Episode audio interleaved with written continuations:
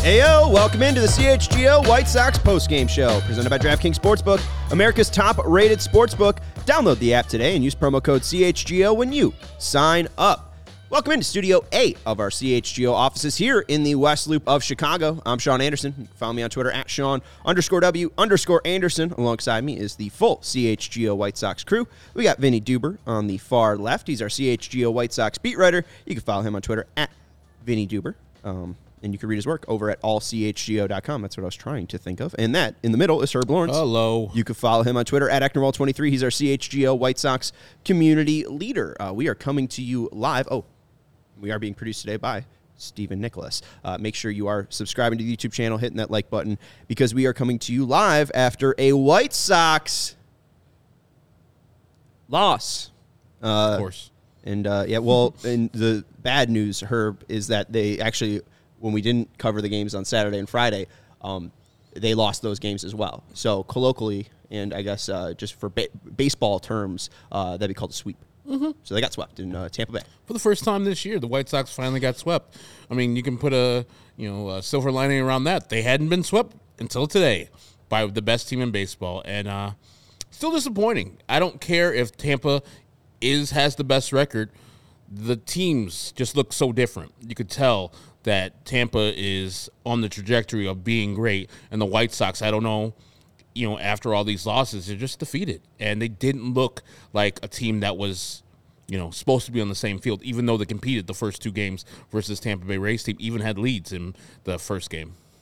Yeah, I mean, I, actually, I mean, I think the the first two games, the series was uh, for having two losses. The season series was probably going uh, as good uh, for the White Sox uh, as it could have in having two losses. Mm-hmm. They were, like you said, competing with the best team in baseball, making some comebacks, getting some clutch hitting, uh, which they hadn't gotten a lot of, and outside of one very very notable uh, performance on Friday, the bullpen was doing pretty good uh, as well. Um, but man, today, whole lot of nothing three hits. I, I mean, were the the White Sox? I mean, I don't know if they they didn't even look like they were really playing in that game. No. And Zach Eflin, too. It wasn't like it was McClanahan on Saturday. I understand only three hits off of that dude. Zach Eflin is Zach well, Eflin. But uh, when the first stat I heard on the broadcast, and I, I was like, oh, the Sox are fucked, is they uh, Zach Eflin has a, a walk rate of like four.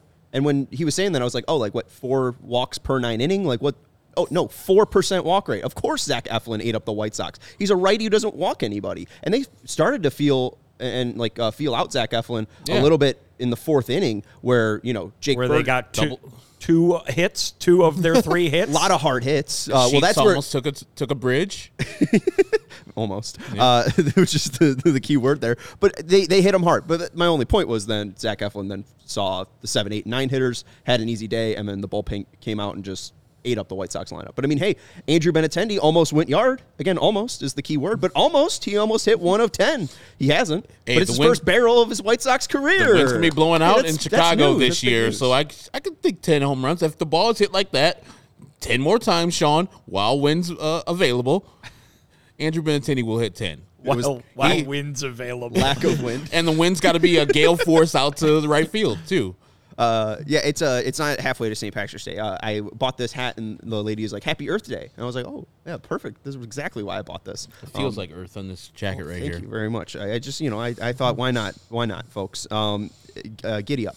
Uh, I, I, oh, I'm, you know, I'm real uh, green of envy of this uh, Tampa Bay Rays team because uh, you oh should boy, be. are they good? They're really good. Um, they don't make any mistakes. I'm not horsing around. The defense. The defense, the defense today from the Rays was uh, impeccable, and it goes. It was the the most glaring example that I saw of why this team is so damn good. Uh, they don't.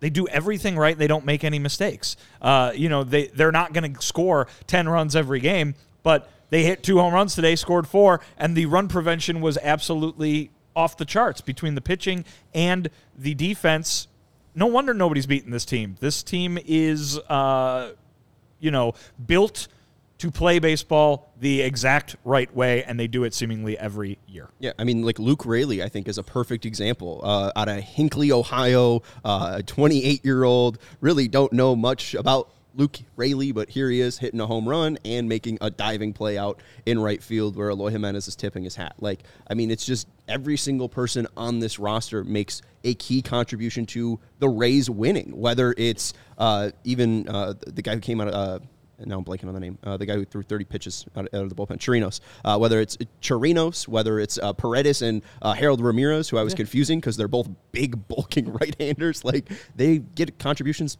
up and down the lineup. And you just said it; those are not Rays draft picks that they've developed or Rays signings. These are these are cast off from the Tigers with Paredes.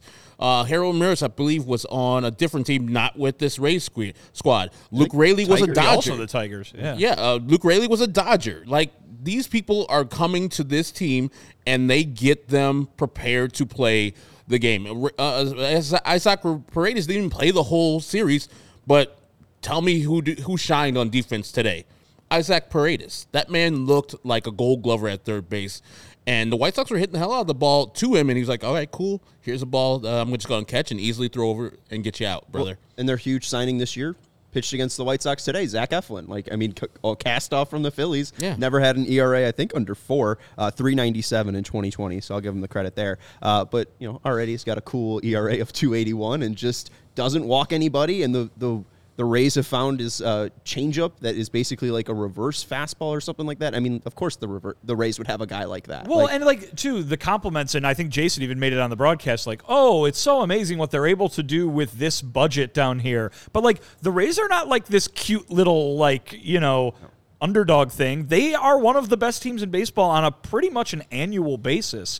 They have figured out the, the secret. They've cracked the code. They have figured out a way to do this money or no money. You know what I mean? Like, I, I think everybody assumes that oh, well, if the Rays were the Dodgers or if the Rays were the Mets, well, then, oh my God, think how good they'd be because they'd be able to spend all this money. No, they're good because they're doing this and they're not spending any money. They're, it, it is, uh, it is insane to see them doing that when every other team does things a different way. Almost every other team in baseball says you got to throw money at it to, to make it work often it does, right? Often that does make it work. And they've convinced fans all around baseball, too, that that's how you make it work.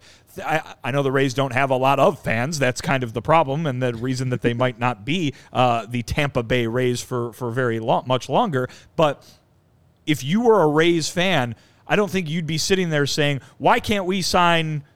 The be- why can't we sign Aaron Judge? Why can't we sign Manny Machado? Why can't we sign Carlos Correa? Ba, ba, ba. You're saying, all right, show me what you're going to do next. Show me what guy that I've barely ever heard of before yeah. you're going to go out and get and turn into an everyday player that's going to take this team, your favorite team, to deep into the playoffs, maybe to the World Series. Uh, it's it's thrilling to watch because they do it completely differently. They threw out the playbook that every single other team operates by, and they have found an incredible amount of success doing it. Well, and Jason mentioned too on the broadcast, like you know when they try to pick their spots with contracts. Like you know, the, the, the, whole narrative is they don't sign big contracts, but they've tried, and one of them was Freddie Freeman. So like, what does that say about Freddie Freeman? Uh, just the ball player that he is, and they almost gave him a six-year uh, contract. So yeah, I mean, it is interesting to watch them work, but uh, they're serious about baseball in Tampa, and, and they do such a fantastic job. Seventeen and three in twenty games. They're or no, no, they're not even seventeen and 3 they have a better record, nineteen and three. Yeah.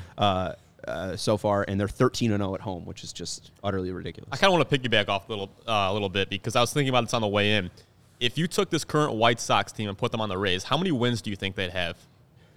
Seriously, more hundred plus. the White Sox team is, and I'll say this again: on paper, they're more talented. These are all cast-offs or traded for people. Arozarena from St. Louis, Ramirez apparently from Cleveland, Yandy Diaz from Cleveland, Margot, Margot from yeah. the Padres. Mm-hmm. Like it's uh, there's a lot of people that other teams didn't want trade it for whatever the Rays wanted. And again, never trade with the Rays. If they're giving you a player, that player for the most part was not going to be the player he was with the Rays. I mean, Blake Snell has got a you know different differing uh, uh, outcomes with him, but you know you're not going to get the guy that was in the World Series, almost a Cy Young candidate. But those guys, if they play the Rays system, the Rays will get them right.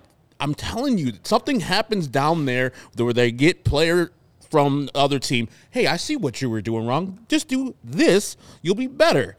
And those players accept it and they go along with it. And to speak to Vinnie's point, like Rays fans, I'm sure, are like, I don't care if you sign a big time co- uh, contract. You're competing with the Tampa Bay, uh, the the New York Yankees, the Boston Red Sox, the Toronto Blue Jays, and the Baltimore Orioles, and you're holding your own and sometimes winning that division. You're good. What you do is good. Now the White Sox fans, we don't have that same belief in our front office. You know, if we had if we switched with the Rays uh, front office, I would do that right now. Give me it, please, because they do well with their trades. They do well with their player development. They do well with their drafts. I mean, I think Wandy Diaz is or uh, Wandy Franco is Wander Franco is the only one that I can think of. Is like they drafted him. He was a big time prospect. He's on their team now. Well, I, mean, of course, the pitchers. drafted him. I think he was an international signing, right?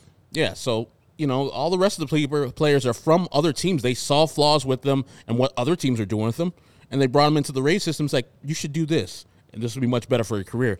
And I don't see anybody complaining. Like Manuel Margot was playing a lot in San Diego. He plays sparingly here with the Tampa Bay Rays. He seems like he has found his uh, his goal and where what he should be doing in life, and he's excelling at it. but that's what I mean, Stephen. To to your question though, like I think that's kind of the point that I was making is if you gave them this ex- enormously talented roster, they wouldn't be the Rays. You know what I mean? Like the the thing that the Rays do is they they operate they construct their team under a completely different formula. And I think that if you know, it's not just a matter of switching the jerseys and giving them that coaching staff and that front office. Yeah, they do that stuff extremely well. They coach very well. They have a front office that is incredible at identifying little things. But I don't think it's a matter of just like, oh, give them all these great players and and a- and they'll win 200 games in a season. like, I, I don't think it would work that way. I think it really is. They just do things completely differently. They do things their own way,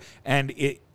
Listen, would they like to have some of the talented guys on the White Sox? Sure, but they might look at those guys and say, "Well, the flaws that we see here are not ones that we can use to plug in to the way we do things," kind of thing, and it, and it might not work out for them. You you give the Rays the most talented Rays team that they've ever had, they might not make the playoffs because they don't they don't do they don't construct teams that way. Yeah, to me, the Rays are like this island of misfit toys that they fix these toys and all of a sudden you want to play with them again. It just whatever they get, they just turn into gold. It's amazing to me. That that's probably the best run organization in baseball, in my opinion. Yeah. Well, For- especially with the budget they have too. I think people would throw the Cardinals up there as well, and they're one of their best players, Randy Arozarena. They got him from the Cardinals, so I mean they're they're stealing it from the good teams as well. Uh, we appreciate uh, Beefloaf saying smash that like button. Uh, Sox math winner, uh, so shout out to him to, today for the uh, the win. Uh, It- he shouldn't be able to do it. He's an accountant. They, they I- got, I- I- they got knew the- I knew the answer. He was should- 73. Yeah, You just- him. you just had to go Alex Rude. No accountants. No people with good or math with good at math should be able to do Sox math. Sorry, Beef Loaf, you're out. Nope. you couldn't you Actuaries, couldn't do twenty seven plus forty six. Nope. Not right now. On my calculator, yeah.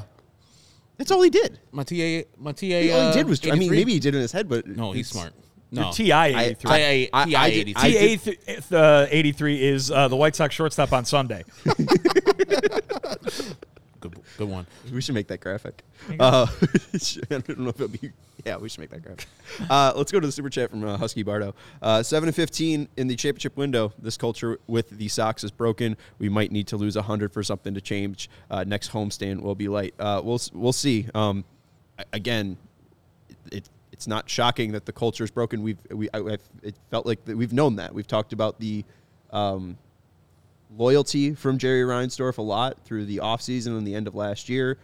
Rick Hahn, in his ten years as GM, has made it to two postseasons. Like it's it, it- it's not good. Um, I do want to go to a stat that made me laugh though from Shane, because Vinnie, you had ninety wins predicted for this team. Um, It's true. 90 and 72 for you, 86 and 76 for Herb, uh, 83 and 79 for me. Uh, Jared Willis, Willis uh, not, not having his uh, blinders on, having them going 80 and 82. Good job, uh, so, so we had a wide array of uh, predictions here. We don't know. It's still early. But Shane uh, said, is a small portion of the season still too little to draw conclusions? The Sox would need to go 83 and 57 the rest of the way to get to 90 wins. And uh, can you guys guess? Shane also asked how many times the White Sox in team history have gone 83 and 57 over to a certain span, or a 40, 140 span. The 83 team. I don't know. I was assuming I was assuming it was zero. I think the 83 team Just thought it was was really Saxon. bad early, and then they just caught fire and won 99 games total. I believe They like they were really bad initially, and then they caught fire. The thing is with So other Sean's back uh, Tony. No, with the other thing with Sean's uh, comment, was the manager the the White team. Sox, even though they're playing poorly, are only five games out. Loss of Liam has made the bullpen a mess. With Liam, it might not have been a different series because you would have had him closing out the Friday game. Not just because he's a closer, because he pushes everyone into their different spots in team. Yes, and to wait for that seems like the only silver lining for White Sox fans. The only thing forward you could say, okay, here we are. We're in the house. Sorry, Beefloaf, I'm I'm just joking with you. But having Liam back does set the bullpen up correctly, and they'll be less bad than they have been before. I don't know if they're going to be top 10, top 5 bullpen, but Liam at Liam's strength, I think the White Sox are a little bit better than they are right now. But, you know, that's me grasping at straws and trying to find some positivity out there for the White Sox. You, the only thing that I would say positive, you're in the AL Central. No one's ran away with it yet. Minnesota, I think, won or is winning today, so they'll be five games out of the Central race, playing some of the worst baseball I've seen a White Sox team play in a while. I have two silver linings that we'll get to uh, strength of schedule and the AL Central. I don't know how bright of silver linings they are, uh, but in 1983, after 22 games, the White Sox were 10 and 12. Uh, so, no, not even 83. I, I still think it's zero. The one thing about ReyLo, I am not worried about Reynaldo Lopez. I know many people are. A lot of home runs, yes. But with hard throwing closers like this, ReyLo's been in the zone too much, but also he's still gotten some good results. Uh, 76 percentile in chase rate, 88 percentile in whiff rate.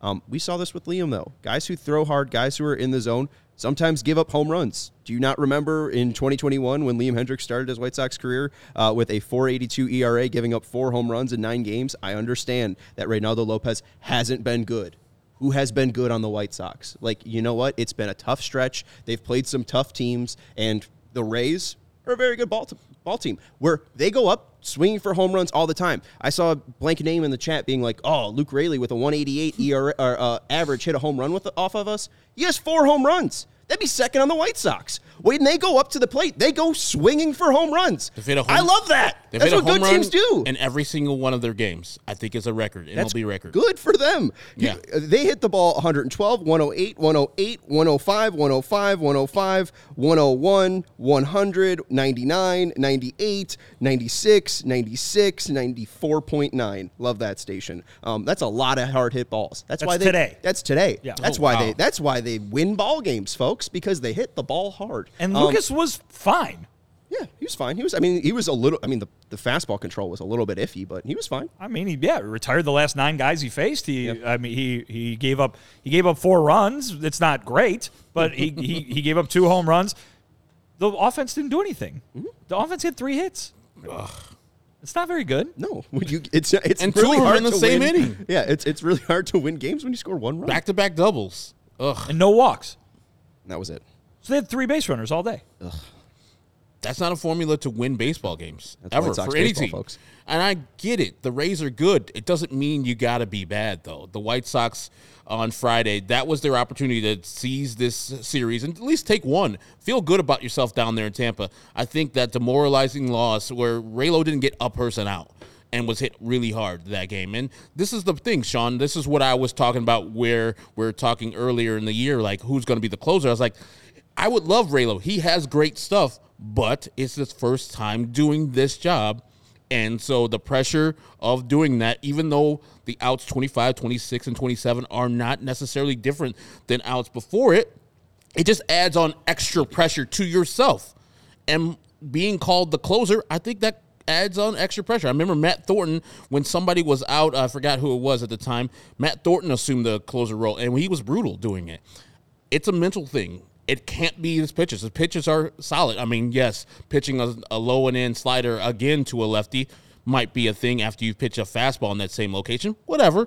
But I don't think he's ready for prime time, and that's fine to understand that you're not there yet, and eventually you can be there. And when Liam does get back, ReyLo can go back into his sixth, seventh, eighth inning guy. But we all know it's not it yet. I'm not- and you can't you no, can't like- continue going down this ReyLo is the closer guy when you initially said we're gonna have a bullpen by committee Yeah, unless somebody takes over, which ReyLo has been pretty poor Let, in his us take a break because I think this is a great Yeah. pause to break because I think we can go deep in this ReyLo discussion because there's even a thing that I thought of that um, could probably push this discussion a little bit further. Um, let's take a break though. Let you know about Fubo TV. Um, this is how we watch the game today. They have over 140 live channels of sports, shows, movies, and news. Of course, they have NBC Sports Chicago where you can watch your White Sox. Go to FuboTV.com/chgo to sign up. You can stream live TV from any device. Watch the most Chicago sports for the lowest price and start watching immediately with a seven-day free trial. There's no contract, no cable, no hassle. Just sign up and start watching. They have over a thousand hours of cloud DVR included at no extra charge, and you can watch local teams while traveling.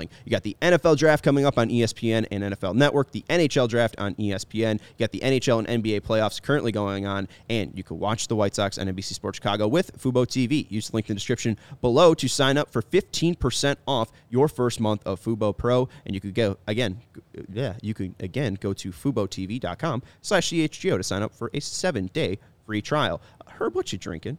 I am drinking a 312 from our folks at Goose Island. Can you get a goose? Yeah, can, there you go. That's perfect. Um, they are our beer company. Uh, they're not our beer company. Uh, CHGO is supported by Goose Island Beer Company, and they've been Chicago's beer since 1988. Their beer roster includes the lovely 312 Wheat Ale. You have the Goose IPA as well. That comes in a nice little green can, and they've designed all of their cans as well. You got the Tropical Beer Hug, which is a dry hopped imperial IPA, uh, but they got uh, four different flavors of that lovely tropical beer hug, and they have the full pocket pills, which is an every uh, day beer, and it's what the brewers are drinking over at the Goose Island Original Brew House on Clybourn Avenue in Lincoln Park, and from their tap room on Fulton Street in Westtown. Goose Island Beer Company, Chicago's beer. We also have the uh, NFL Draft Party coming up on the 27th over at Joe's on Weed Street with our friends at Goose Island. So if you do want to uh, hang out with CHGO Bears crew, especially with a top 10 pick for the Bears. Maybe they'll trade back as well. Uh, head over to allchgo.com and buy your tickets over there. All right, Reynaldo Lopez as closer. Was he ever anointed closer, or was it just kind of unspoken? This is our guy. he has been used as if he was anointed closer. Um, the the way that Pedro Grifol told us in spring training things were going to go was it was going to be matchups. And and listen, maybe Reynaldo Lopez was the guy at the top of the depth chart, so to speak, but it didn't mean that he was always going to throw the ninth inning. It meant he was going to go out there when the game was on the line. And granted, the White Sox are have look at their record. They have not had a lot of opportunities where you know every single day there's a high leverage situation in the sixth, seventh, eighth, ninth inning, right? So I get that. That being said, he's being used as if he if, as if he was Liam Hendriks. He's being used to close games. He's being used as the White Sox closer. Um, I, I don't think that. Again, I'd have you'd have to go through each situation to see if it's a vast departure from what Pedro said was going to be the case. But it has seemed to me that a closer by committee approach, which we all expected going into the season, has been a closer by Reynaldo Lopez approach. Um, the results have not been great. It doesn't mean that Reynaldo is bad, but the results have not been great. Here's what I want to know Where's Kendall Graveman? I understand he pitched the last two days, and that's fine. But this is a guy who's experienced. He's a guy who you gave a very large contract to to be a very high leverage reliever for this team. Mm-hmm. And he's a guy whose numbers are pretty damn good. So why is it that between the Houston series and the series this weekend against the Rays, he was pitching like he pitched like four times. Like he has not pitched very much this year. I don't understand why you've got a a guy who Herb, as you pointed out, in Reynaldo Lopez, was the guy who uh, is is stepping into this for the first time. You got a guy who's done this job before and done it well. Let Kendall Graveman pitch in these high leverage situations. I'm not saying it's going to go dramatically differently. It might not, because guess what? None of these guys are Liam Hendriks. Correct. But Reynaldo Lopez is faltering, and I, and I understand that they, they have confidence in him to be a very good pitcher for that for him for them for the remainder of the entire season, whatever role they put him in. You don't want to wreck the guy's confidence, but Kendall Graveman is there. You use him. Use him to be this guy. You got him to basically be all right. We got Liam Hendriks. We're gonna go get another closer and make him our our uh, our setup guy, and we're gonna have this great back end of the bullpen you should be using him as such, especially when Liam Hendriks is not available to you. I agree. Um, real quick, Connor in, uh, with a super chat here. Uh, of course, he would have this stat. Uh, 2010 started 18 and 13, finished 88 and 74 with the Thriller Bridge. Um, Excellent. Gotta love a Thriller Bridge reference. But the Graveman point, I think it just goes to the first point of Ray, ReyLo was anointed closer. Like Pedro Grifol, I think in spring training talked about how much he liked Reynaldo Lopez's stuff,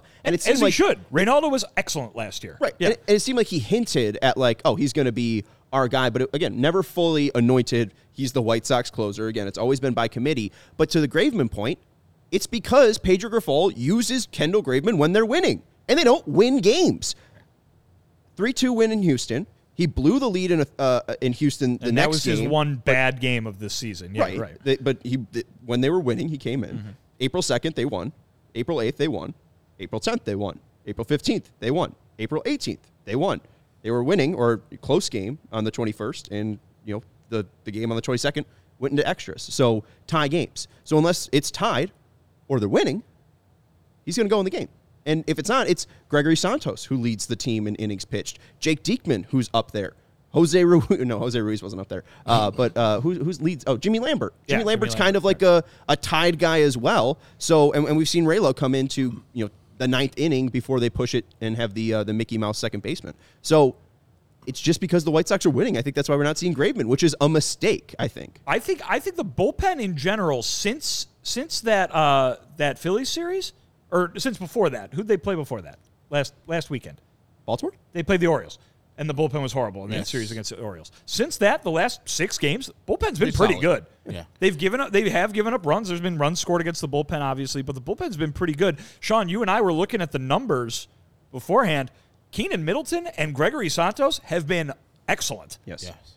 And Jimmy Lambert's been good. Kendall Graveman's been good. The, it, it, this bullpen is not in the, you know, horror show zone it looked like it might have been just a week ago. Yeah. Um, Bummer's been up and down, but I mean he was he was good on uh, the eight seven game, He, Right. You know, and so, again, it is one of the problems that this team is facing, and this team is facing a lot of them. But to say that Pedro Grifol doesn't have options, like a week ago, I think there was a storyline who can he turn to, right? And I think that was a valid question. Right now, we just rattled off about four or five guys that he could turn to. It's just that you have that very high profile blow up from Reynaldo the other Yep. day, and now it's what is the situation at closer, which is arguably and probably the most important position in that bullpen. Well, and let's ask you this. I do want to clear some uh, stuff up, though. Uh, Blank Name said something. Uh, Sean was convincing us that the Giants had a good uh, lineup recently. Whatever. Eh, maybe the Giants stink. Yeah. Uh, but now I'm trying to convince you that hitting below under 200 is what you want on a team. No. But Luke Raley, even though he's hitting 188, has four home runs. Jake Burger has been one of the most uh, on the players with the Sox with the most key contributions. Why? He hits home runs. He creates runs. It is good to create runs, and Luke- especially especially when Yeah. the hits aren't coming in bunches like they were early in the season for this White Sox team. right. And three hits today, you can you can single your way to, to a bunch of runs. Yeah. But when you when the singles dry up too, then the only thing you're getting is home. I mean, you saw what the Rays did today. The Rays didn't have a lot of hits today, but they hit two home runs off of Lucas Giolito, and that put the game out basically out of reach. Right, and one of and the reason why the score line looks a little bit worse was because Lucas hit a guy to put a guy on Right. base to you know to make it a two run homer. Uh, so I mean you know just that mistake added the deficit a little bit worse, but this could have been easily a, a three one ball game uh, if you know Lucas. I mean maybe he gives up a solo home run to that guy, but whatever. Um, you know if he doesn't hit him, uh, that was also weird too. Just now he's hit four uh, hit, hit, hit Four hit batters, batters, already. yeah. uh, where Matches last year, he he made 30 starts last year, hit four guys. This year, in in his fifth start this year, he hit his fourth batter of the season. And it seemed like he did clean it up. I mean, re- retired ninth straight. Yeah. But um, what I wanted to go to is uh, Tony earlier said, uh, "Is Sean going to try to convince us that Reynaldo Lopez should still be the closer?" Um, after you have an outing like that, and I'm not going to convince you that Reynaldo Lopez has been good this year. Uh, he's had 11 outings, and five of them he's given up an earned run. That's not good. I, that's I can do that math. Correct. Um, but is he still the closer? I mean, uh, next time the White Sox have a lead or uh, going into the ninth inning, let's Tomorrow say versus Chris Bassitt. tomorrow versus Chris Bassitt. Yes. Um, we got to have KPW on. Uh, is it Reynaldo Lopez coming out or is it Kendall Graveman coming out to close out the game for the White Sox? I think it should have been Kendall uh, Graveman initially because of the reasons Vinnie said. He's done it before, and if he does fail, it's just because his pitches weren't good enough or something like that. You're rattling off Reynaldo's stat line, and he and his pitches are great, but I'm telling you that position is just a different animal for mental reasons, not for actual physical reasons. But then if, it's, if it's that big of a hurdle mentally, it is it for not? some reason. But does it not take more than five, 11 outings to get settled in? Like Well, you- I don't know. well, you- it's been a month. well, you if we're saying it's early, can it not be early for Reynaldo I- Lopez? Understood. No, but you can't continue to throw him out there for your teammates, for his teammates. They're like, he's not getting the job done. And once we fail, usually during the game, we're subject to getting benched. We're subject to getting uh, derision from the manager. He's failed what three, four times in big spots, and that was a big spot. He didn't get anybody out on Friday. If you get uh, give up two runs in that inning, and it's just you know bloop, bloop, bloop, cool. People were rocketing off of him that day, and so yeah, it's if I see Reynaldo Lopez in the position to close out another game, I'm gonna be skeptical of Pedro Grifol. I'm like, hey man, you see the problem right there. The man has told you that he can't do it with his pitching. And maybe putting into a different position, he's Reynaldo Lopez from last year, where he only gave up one home run. I'm telling you, the position is something different because what he's given up four already this year, and Rockets too. Pedro has Pedro has yet to show, uh, or yet to even hint that he is planning any sort of changes at this point in the season for anybody who might be struggling, and we have not seen any moves made from him to to go toward that. Be it pitching, be it hitting. There's a lot of folks complaining about what uh, Luis Robert has been, Luis Robert Jr. has been doing at the top of the lineup. We have not seen him moved out of one of those spots, uh, and we have, and and every time he's asked about uh, a struggling hitter or pitcher, it's my faith is that they will turn it around, and my faith is, and, and I'm going to keep throwing them out there. He had a quote when we were asking him about all these bullpen struggles fairly recently, and they were, and it was, I'm going to keep sending these guys out there. It's what I can do because I know they're good and they're going to be able to turn it around. Now, you can laugh at that faith all you want. He he is not wrong in saying that there is time to do that. That he should give them more time. Herb, you bring up that that uh, the White Sox have often made a habit of saying give it two months before you you know what you have kind of thing. And i think that that patience there is a world in which that patience can be rewarded. Mm-hmm. That being said it, it- that seems to be the what pedro is going for right now i- in that it is too early for him to smack the button on really any of this. And so to answer your question sean i think that if you see a white sox save situation come up in the next few days it's going to be Reynaldo Lopez because he has not said anything that would indicate that he is ready to pull any levers to make these big changes. Right. And I, my my issue again is the White Sox hitting. Like it's great that Right. you know on Friday they had uh, the opportunity to win that game and Reynaldo blew it. Right. You know they, they scored seven runs and had ten hits, but following that with five and three and like we said, not a lot of base runners today. Um, that's the issue with this team. So and maybe me saying that they'd be fine without TA is proven not to be true. But to harp on your point, like Pedro Grifol in spring training is not going to say Luis Robertson MVP MVP caliber and he's leading the team in home runs and we're going to not put him in the top 3.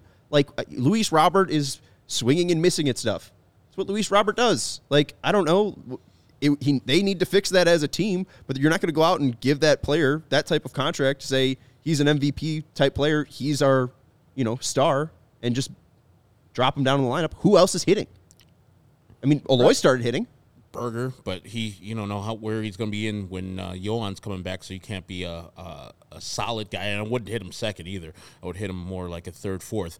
But I, yeah, I'm not dropping Luis out of the two or three, but I'm also wondering like. Finally, the Tampa Bay Rays have done something that I always wondered about. Why do they throw him strikes? He'll swing at balls all day long. Like, don't throw him strikes. The single he had in the first inning, that was a strike. Stop throwing him strikes, and that's an easy si- si- situation to um, to plan against if you're opposing teams. I hope the Toronto Blue Jays are dumb too and keep on throwing him strikes because when he gets hit throwing strikes, he crushes the ball. Don't throw him strikes. It's an easy solve for any other team because he was swinging at balls that were literally in Saint, Tampa St. Pete, like on the other side of the ocean. I was like, "What the f- is going on, Luis?" Like he looked lost on Saturday. Same thing with uh, Eloy. He looked lost on what was it Saturday, and then home run immediately. Home run. Like he crushed the ball on Friday and Saturday after looking just off of it. That's how quickly it can happen. Smoke the double today. Where people like, okay, that guy at the plate looks just terrible, and Andrew Benintendi this weekend looked terrible. Today, double. Maybe it takes drips and drabs, but I don't know if the White Sox can afford drips and drabs when you're seven and fifteen to start the season. As we always say, you can't win it. You can definitely lose it if you bury yourself enough. I don't know if this team is good enough to come back and grab uh, Minnesota if they're ten games up. it, I, the one th- I'm not like going crazy over that Benintendi thing, just because I think in that bat he saw seven fastballs from Eflin. That's the third time seeing him. Like you're getting paid seventy five million dollars. I'd hope you'd finally rock Zach Eflin at some point. Yeah, but the Um, seventy five is good to see. in that in that thing. I, but like that's the type. Like he is a well thought of ball player. Like He is. going third, seeing a, a, a pitcher for the third time, we've seen that that has good results for hitters. It's good to see that that you know came through. Um, I'm just I don't know. I'm just saying, like you can break out. Like Hopefully, it's the basketball analogy of seeing a shot go through and then like, okay, I can make baskets from here on out. My confidence is just that much better. Same thing. Seeing ball go far for Eloy allowed him to hit ball far on Saturday and allowed him to hit that double today. I just think sometimes you just need to have some success to convince yourself, yes, I'm still good at this game. Hey, I can do the job. And it's been few too few and far between. As Vinny said, three hits today. No one's feeling great after that. No offensive players like, yeah, I'm out here d- doing things. No one's Carlos Lee and in the fucking uh, pr- uh, clubhouse like, man, I, three for four, y'all. I did my job. what the rest of y'all do? No one's doing that today. Uh, you- You're saying they're doing that to ReyLo though, because damn, thanks. Um, but uh, Jake, uh, I did see he made the trip down to Tampa, and he said he's taking credit for Eloy's uh, nice streak here. Uh, took a picture with Eloy uh, before the game on Friday, and he immediately started hitting home runs. Some people are asking if I'm the team's good luck charm. They did get swept, so maybe you're just Eloy's good luck charm. Jake, come up here but and take a picture of me and my wallet and see if that f- fixes it. increases. Yeah, Yeah. Um, I think we did miss the super chats too, by the way, because Steven's going to town on his beef, and lo- thankfully, Beef hey, beef gave us the super chat. So, uh, which White Sox position player most needs a day off tomorrow? Uh, let's take a quick break, and then we'll. An- well, no, let's not, let's answer the question. Uh, let's answer the question. Um, Yasmani Grandal, probably not, because he got the day off today, which Yeah, you thought correct. was a little Yeah. odd. Um, but I guess he's you know Sebi's Lucas's catcher, so we think that Luke or uh, Yasmani will be in the lineup tomorrow. So Yasmani Grandal off the board. Yeah, I would think it would be Luis Robert for me. Um, not necessarily because he's struggling, but you know yesterday's game wasn't great. But um, Bassitt, he's given up five home runs this year, four of them to left-handers. So you put Oscar Colas in center field, you put Gavin Sheets in right field. It's a pretty standard right field out there in uh, Toronto. No nooks, nooks and crannies to mess up Gavin Sheets. So he's been hitting the ball pretty hard and with authority. I'm like, what was that pitch? Uh, that Pete uh, Fairbanks? Who was it? They went up there 100 miles per hour. He's like, all right, cool. Oh yeah, go- no, the highest uh, hit, uh, hit, the highest pitch in Statcast history for a home run. Yeah, he went up there and got it. It's like he almost knew it was up there. He's like, all right, cool. I'm gonna go up there and crush it. I think, nose. And he needs more uh, plate appearances. He got the start today. He didn't start on Friday and Saturday, and none uh, early in the week. So I think Gavin Sheets needs to be on the field, especially versus Chris Bassitt tomorrow. And you give Luis Robert a much needed blow. And he can just relax and rest and not worry about people doing sleeper sweepers and sliders over past him. Uh, Jason Adams gave up the homer. Was not Fairbanks. Okay, Jas- Jason Adam. Jason Adam, not Adams. That was very Chicago of me to Jason add Adam, an uh, S. him part of the uh, two first names. Can't Mm. trust him. Well, did you see the uh, Logan Allen thing? No. Uh, there's so uh, I want to give. I think it was Anthony Catch Castrovince? of uh, MLB uh, dot com, and uh, he had the stats. Uh, Four point four percent of American baby boys are named Logan. 0.16 percent of Americans have the last name Allen. 0.5 percent of American high school baseball players go pro. 0.17 percent of pro players make the majors. 3.3 percent of MLB teams are in Cleveland. Yet somehow we ended up with two Logan Allens pitching for Cleveland.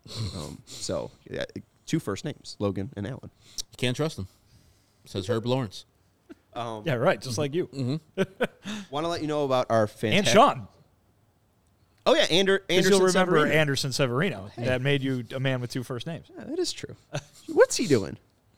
Throw- Stephen Nicholas, man with first two first names.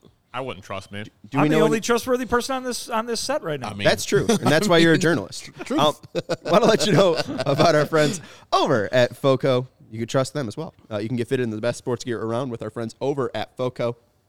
Not only is the TA bobblehead from FOCO, but the Southpaw one, Vinny's wedding guest, is from FOCO as well. and he's well in the desert. You'll notice too. for spring training. Yeah. uh, for sp- like just like you were. Um, so Correct. The, I didn't the question. see Southpaw at spring training. I didn't know Southpaw goes to spring well, training. it's funny. I have a question. yeah.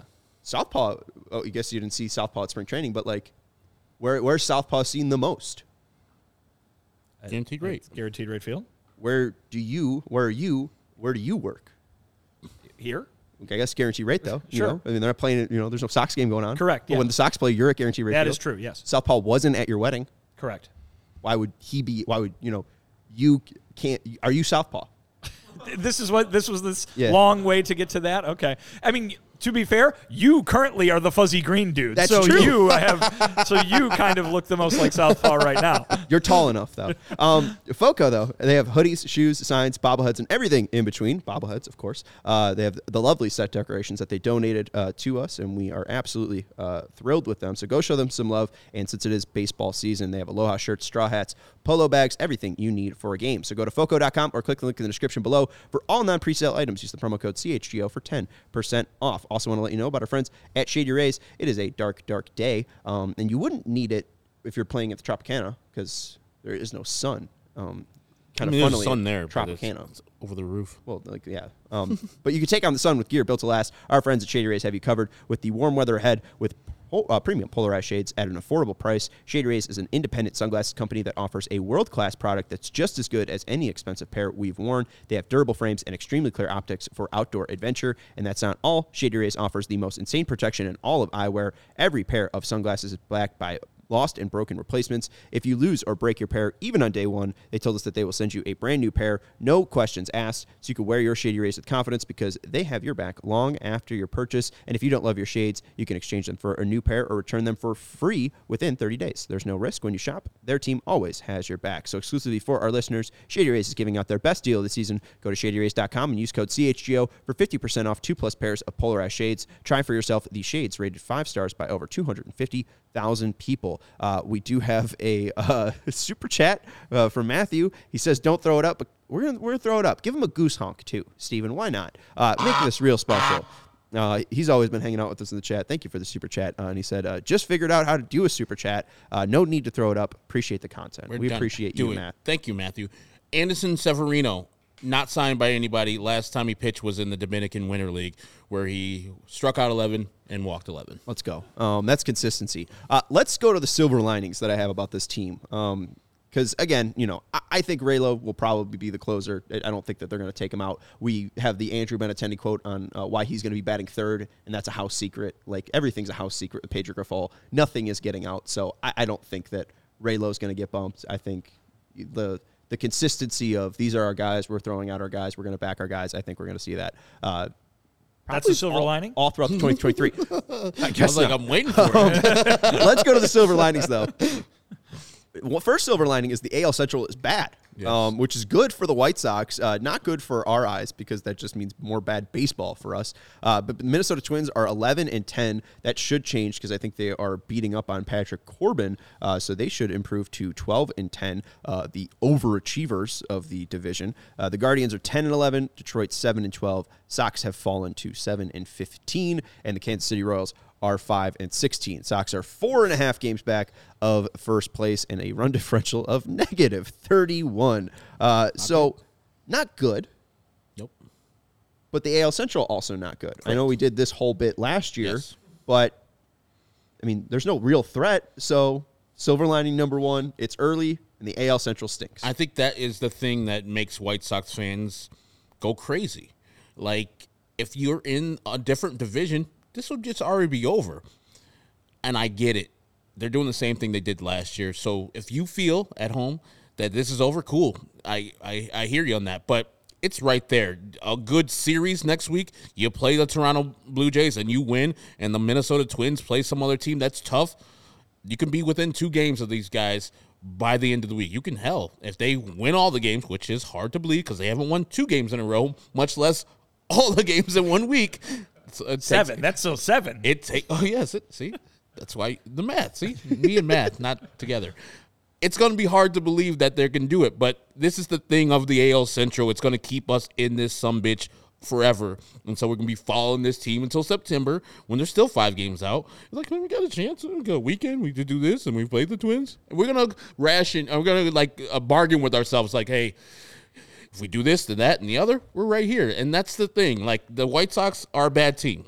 The Minnesota Twins are a slightly better team than the White Sox, but they're not good. And the same thing, the Cleveland Guardians. So it's going to be that same thing that's uh, I'm talking about the whole season. I don't think this White Sox team is going to play up to the potential that we all think they, they are. They're going to just be bad, and they'll eventually they'll win a couple games. They'll look better than they have recently because they're going to get some Liam and hopefully Garrett Crochet back soon. They'll look- Crochet's going to fix all the problems. I mean, just it just it's a better thing. So you don't have to go to Tanner Banks or you don't have to go to uh, Jake Jake, Diekman. Those are better options than what we're dealing with now. So I think this is going to be season long thing. If you're ready for it, prepare yourself, prepare your heart, prepare your body for this thing because it's going to be all season long. your body. Oh my god, yeah, but your body's going to go through some things, man. Wow. Well, here I'm gonna I'm gonna do this. So normally I or normally through the first little bit of this season, I have spent it saying, well, you know, this can happen. They can, you know, get better. Ba ba ba. It's early. I'm gonna flip it around because guess what else can happen. I'm not sure we thought about this possibility coming into this season. Mm-hmm. So everybody's, you guys have just both said, "Oh, we did this all last year. We did this all last year." Everybody says, "Oh, this is last year all over again." Well, last year they finished 500. They did. They're eight games under 500 right now. It's to be hard. So like my ZiPS, my ZiPS hadn't projected at 75 wins. my my typical hey, you know what could happen? They could figure this out and it could get better. The flip side of that coin is hey, what could happen? How bad is it if they're just real bad? I would love that. Like, how bad is it? Like, eh, everybody thought last year the underachieving of last year, the failing to meet expectations was was just the worst thing that could possibly have happened. They finished 500. What if they don't finish very close to 500 this year? I think that's better. I'm uh, go on record to say I like a, a fast no than a slow yes. That tells me already they're bad. If they're bad and they're just the one of the worst teams in baseball, that's some definitive things where this window is closed. We don't have to hear Rick or Kenny or Jerry or anybody tell us we're on the precipice or we can only do this, that, and the other and we'll be fine. No, if you're just really bad, that's actually better than just being mediocre because you can fool yourself into thinking we get this, that, we're going to be good. No, if you're just 76 and whatever it was, 86, people are like, yeah, you're just a bad team. And this is the second year in a row.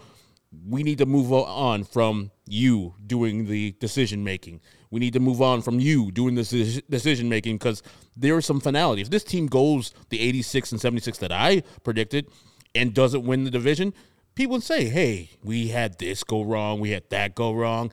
If we have all those things not go wrong, we're going to be good. They could talk themselves into a, a brighter future. 76 and 86 says, you're done. It's over. And we get, need massive change on this team. Absolutely. I think you see changes in the front office if they're 10 games below 500 or whatever.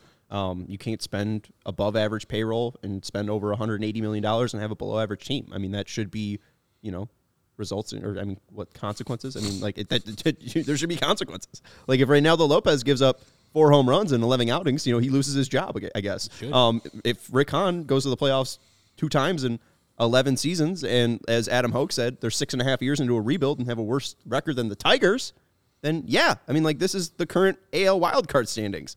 They're just above Oakland and Kansas City. That's bad.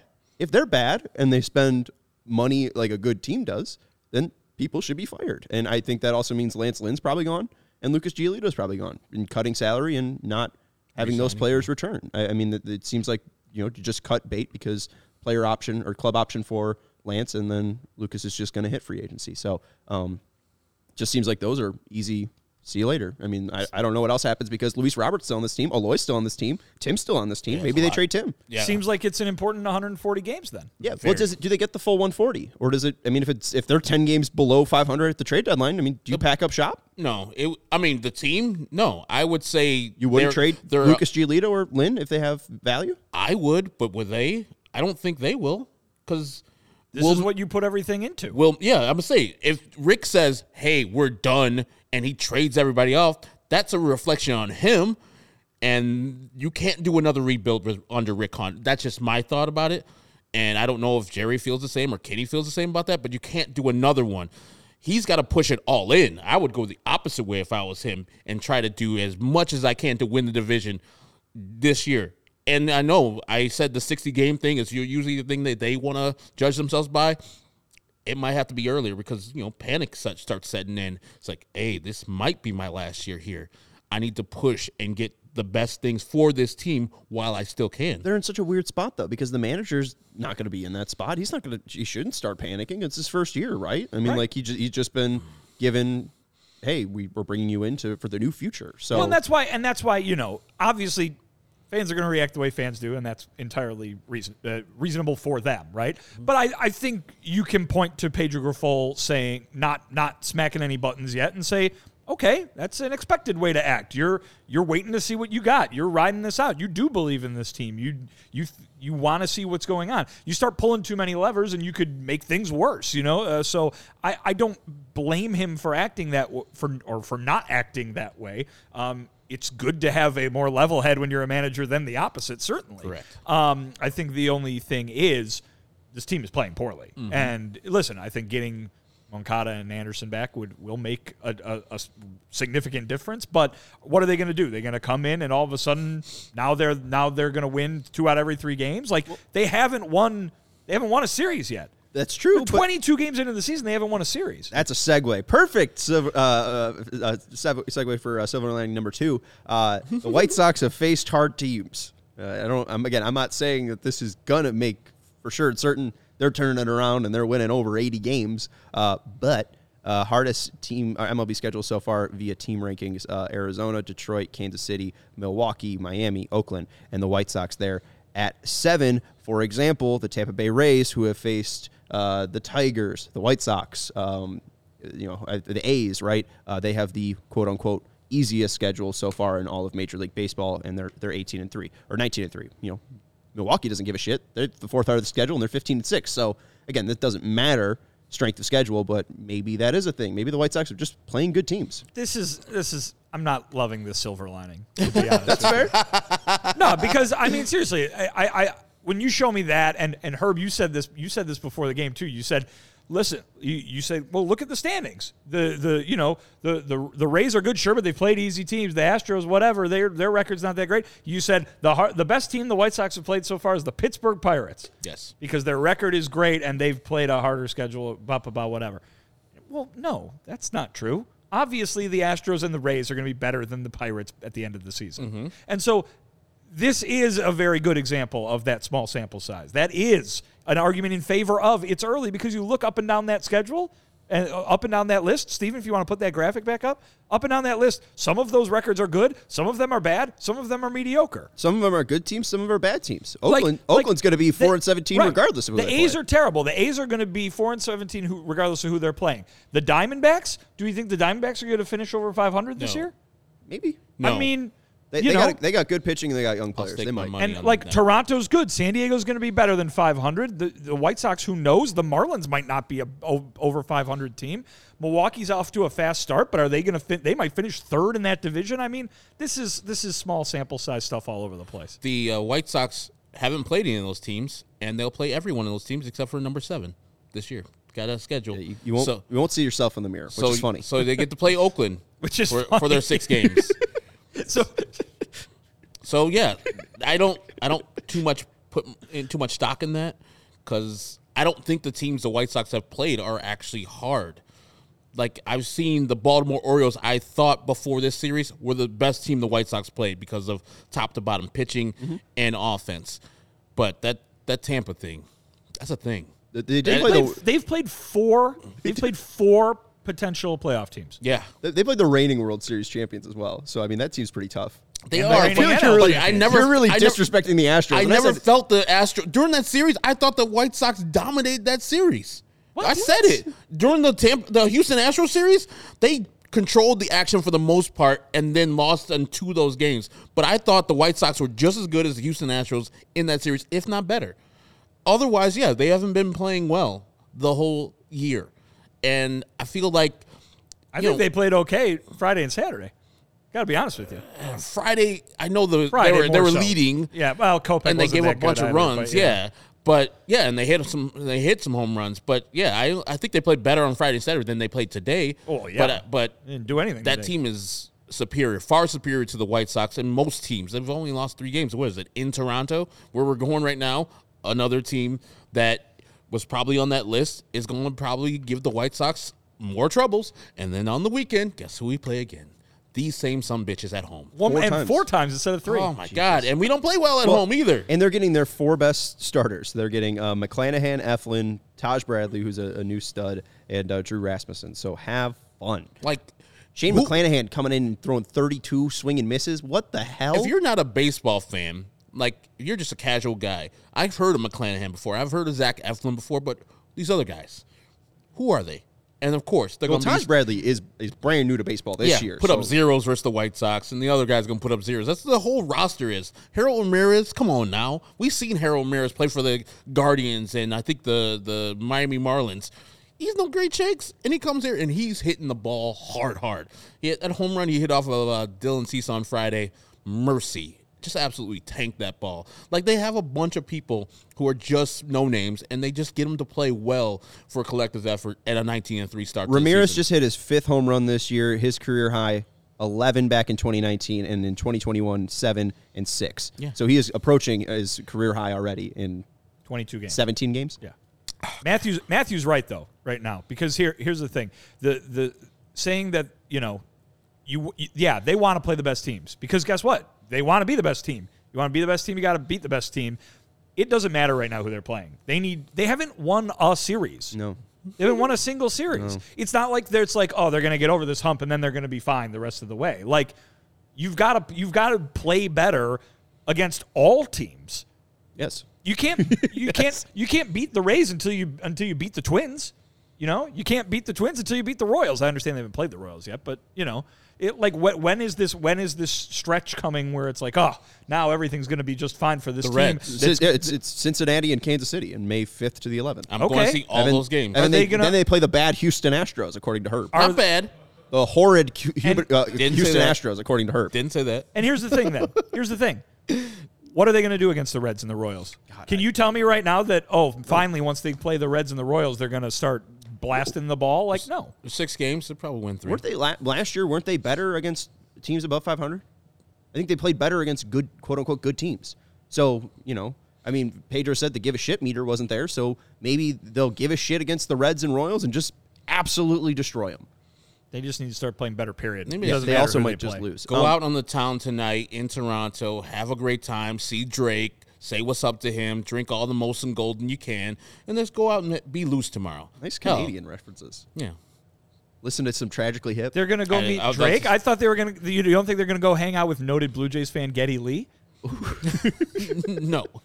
No. Which players on the White Sox roster would hang out with Geddy Lee? Which players on the White Lance Sox Lynn. roster have Yes. heard of Geddy Lee? Lance Lynn. Lance Lynn. Just I don't know if that's true. Eh, he's from Indiana. He's probably heard some, heard of Rush. some Rush. Yeah. Oh, he's heard of Rush. Oh, the specific Geddy Specifically. Lee. Yeah, I'm sure he's going to seek him out. Lenyn Sosa gonna is seek him out. He's like, I can't go and see Neil Peart. I gotta R.I.P. go and see, R.I.P. see you, Skyflight. Giddy. Um, I gotta take the, the, the consolation prize. I don't know why Lance talks like that. Yeah, And why he's is on a La- why phone, is Lance too. Canadian And he's all of a ta- why is he talking on the phone? I don't it's like know. 85. because he's calling Rush. hey, Um, hey, Geddy, what are you doing? Wait, hey, Why does he become Canadian when he goes to know. Canada? He's just a chameleon. We're gonna have a Canadian on uh, Connor, and uh, maybe he'll he knows Geddy Lee. Um, so there we go. Um, Get him right, Connor. Go out with him. right. Find the uh, team hotel and go into the lobby and buy him a couple drinks. Final question I have for you guys. Um, the White Sox didn't have a home run. We'll have a bit uh, for when they do ha- hit a home run. Uh, the White Sox need a home run celebration. They Uh, do. We we have something. I think I've, I found something. So there's a little. Uh, you and me, by the way, are on the same wavelength with the with Yes. this. Yeah, yeah. Because I- yeah, I've been been beating this drum for a while. I feel like we mentioned it last year. Yeah. and I, I think I think we, we got a good idea because I think literally every other team has a celebration, and we'll go. We'll None go are through them. cooler than the Mariners. Yeah, the Trident's pretty sick. You're not topping the Trident. It's I like, amazing. the, but the pirate the pirates have a sword. That's also cool. That's but the cool. Trident, they had to find that at the bottom of the sea. They had to wrest it away from Poseidon. That's tough. It's so plastic. He's the god of the seas. It's a plastic. It's plastic. Do they I don't know the- Poseidon? do the Poseidon built it out of, uh, you know, cast off from the Great Pacific Garbage Patch. the- all the microplastics. Yeah, right. You know, it's Poseidon. He's a god. what do you Uh-oh. think He'll- Poseidon's doing with those microplastics? Is Steven showers the iMac in uh, in Don't water. Don't look at Poseidon's lungs. There's so many microplastics in there. Um, final thing. Oh yeah, how do the White Sox fix this? That was the que- we were going to ask that question, but uh, we'll keep it brief. Uh, how do the White Sox fix the White Sox In in like thirty six- seconds. Sixty seconds or less. Have fun. Okay. Yeah. Celebrate F some the, homers. F the, F the wins. You know, just have fun. You're out there to play baseball. It's not serious for you guys. We're going to be doing this show no matter what. Just have fun. Like, that's, you see Eloy finally looked like the a weight of a thousand years off his shoulders when he finally hit that home run and he started like smiling, laughing, having an enjoyous time. This team was the envy of baseball because they had fun in 2020 and 2021. They had a great time, and everybody's like, yes, that young, energetic, fun team, home run chains, everything was a what everybody wanted to be about. And now it just seems like they're just you know, uh, baseball is this, that, and the other, and it feels like the weight of a thousand years is on the rest of the players' shoulders because us. And then Tim spoke about it. Like we need the media on our fan side, we need our fans on our side, we need other people to lift us up, to elevate us.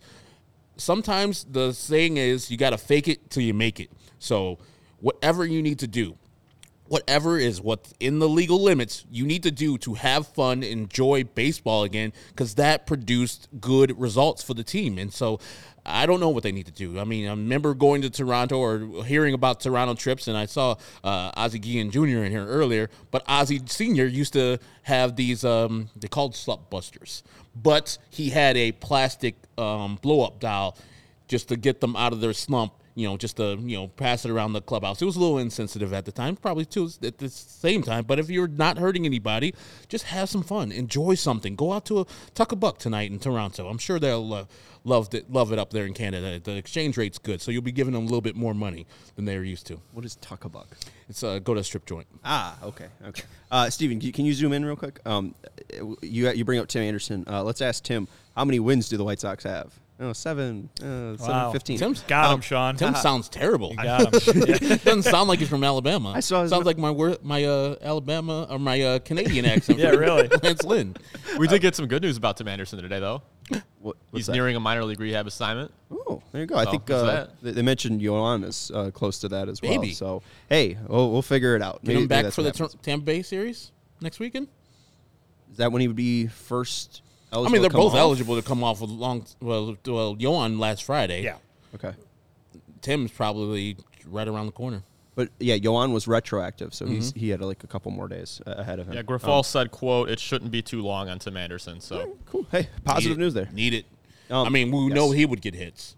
Oh, absolutely. I mean, the, you know, he's the straw that stirs the drink.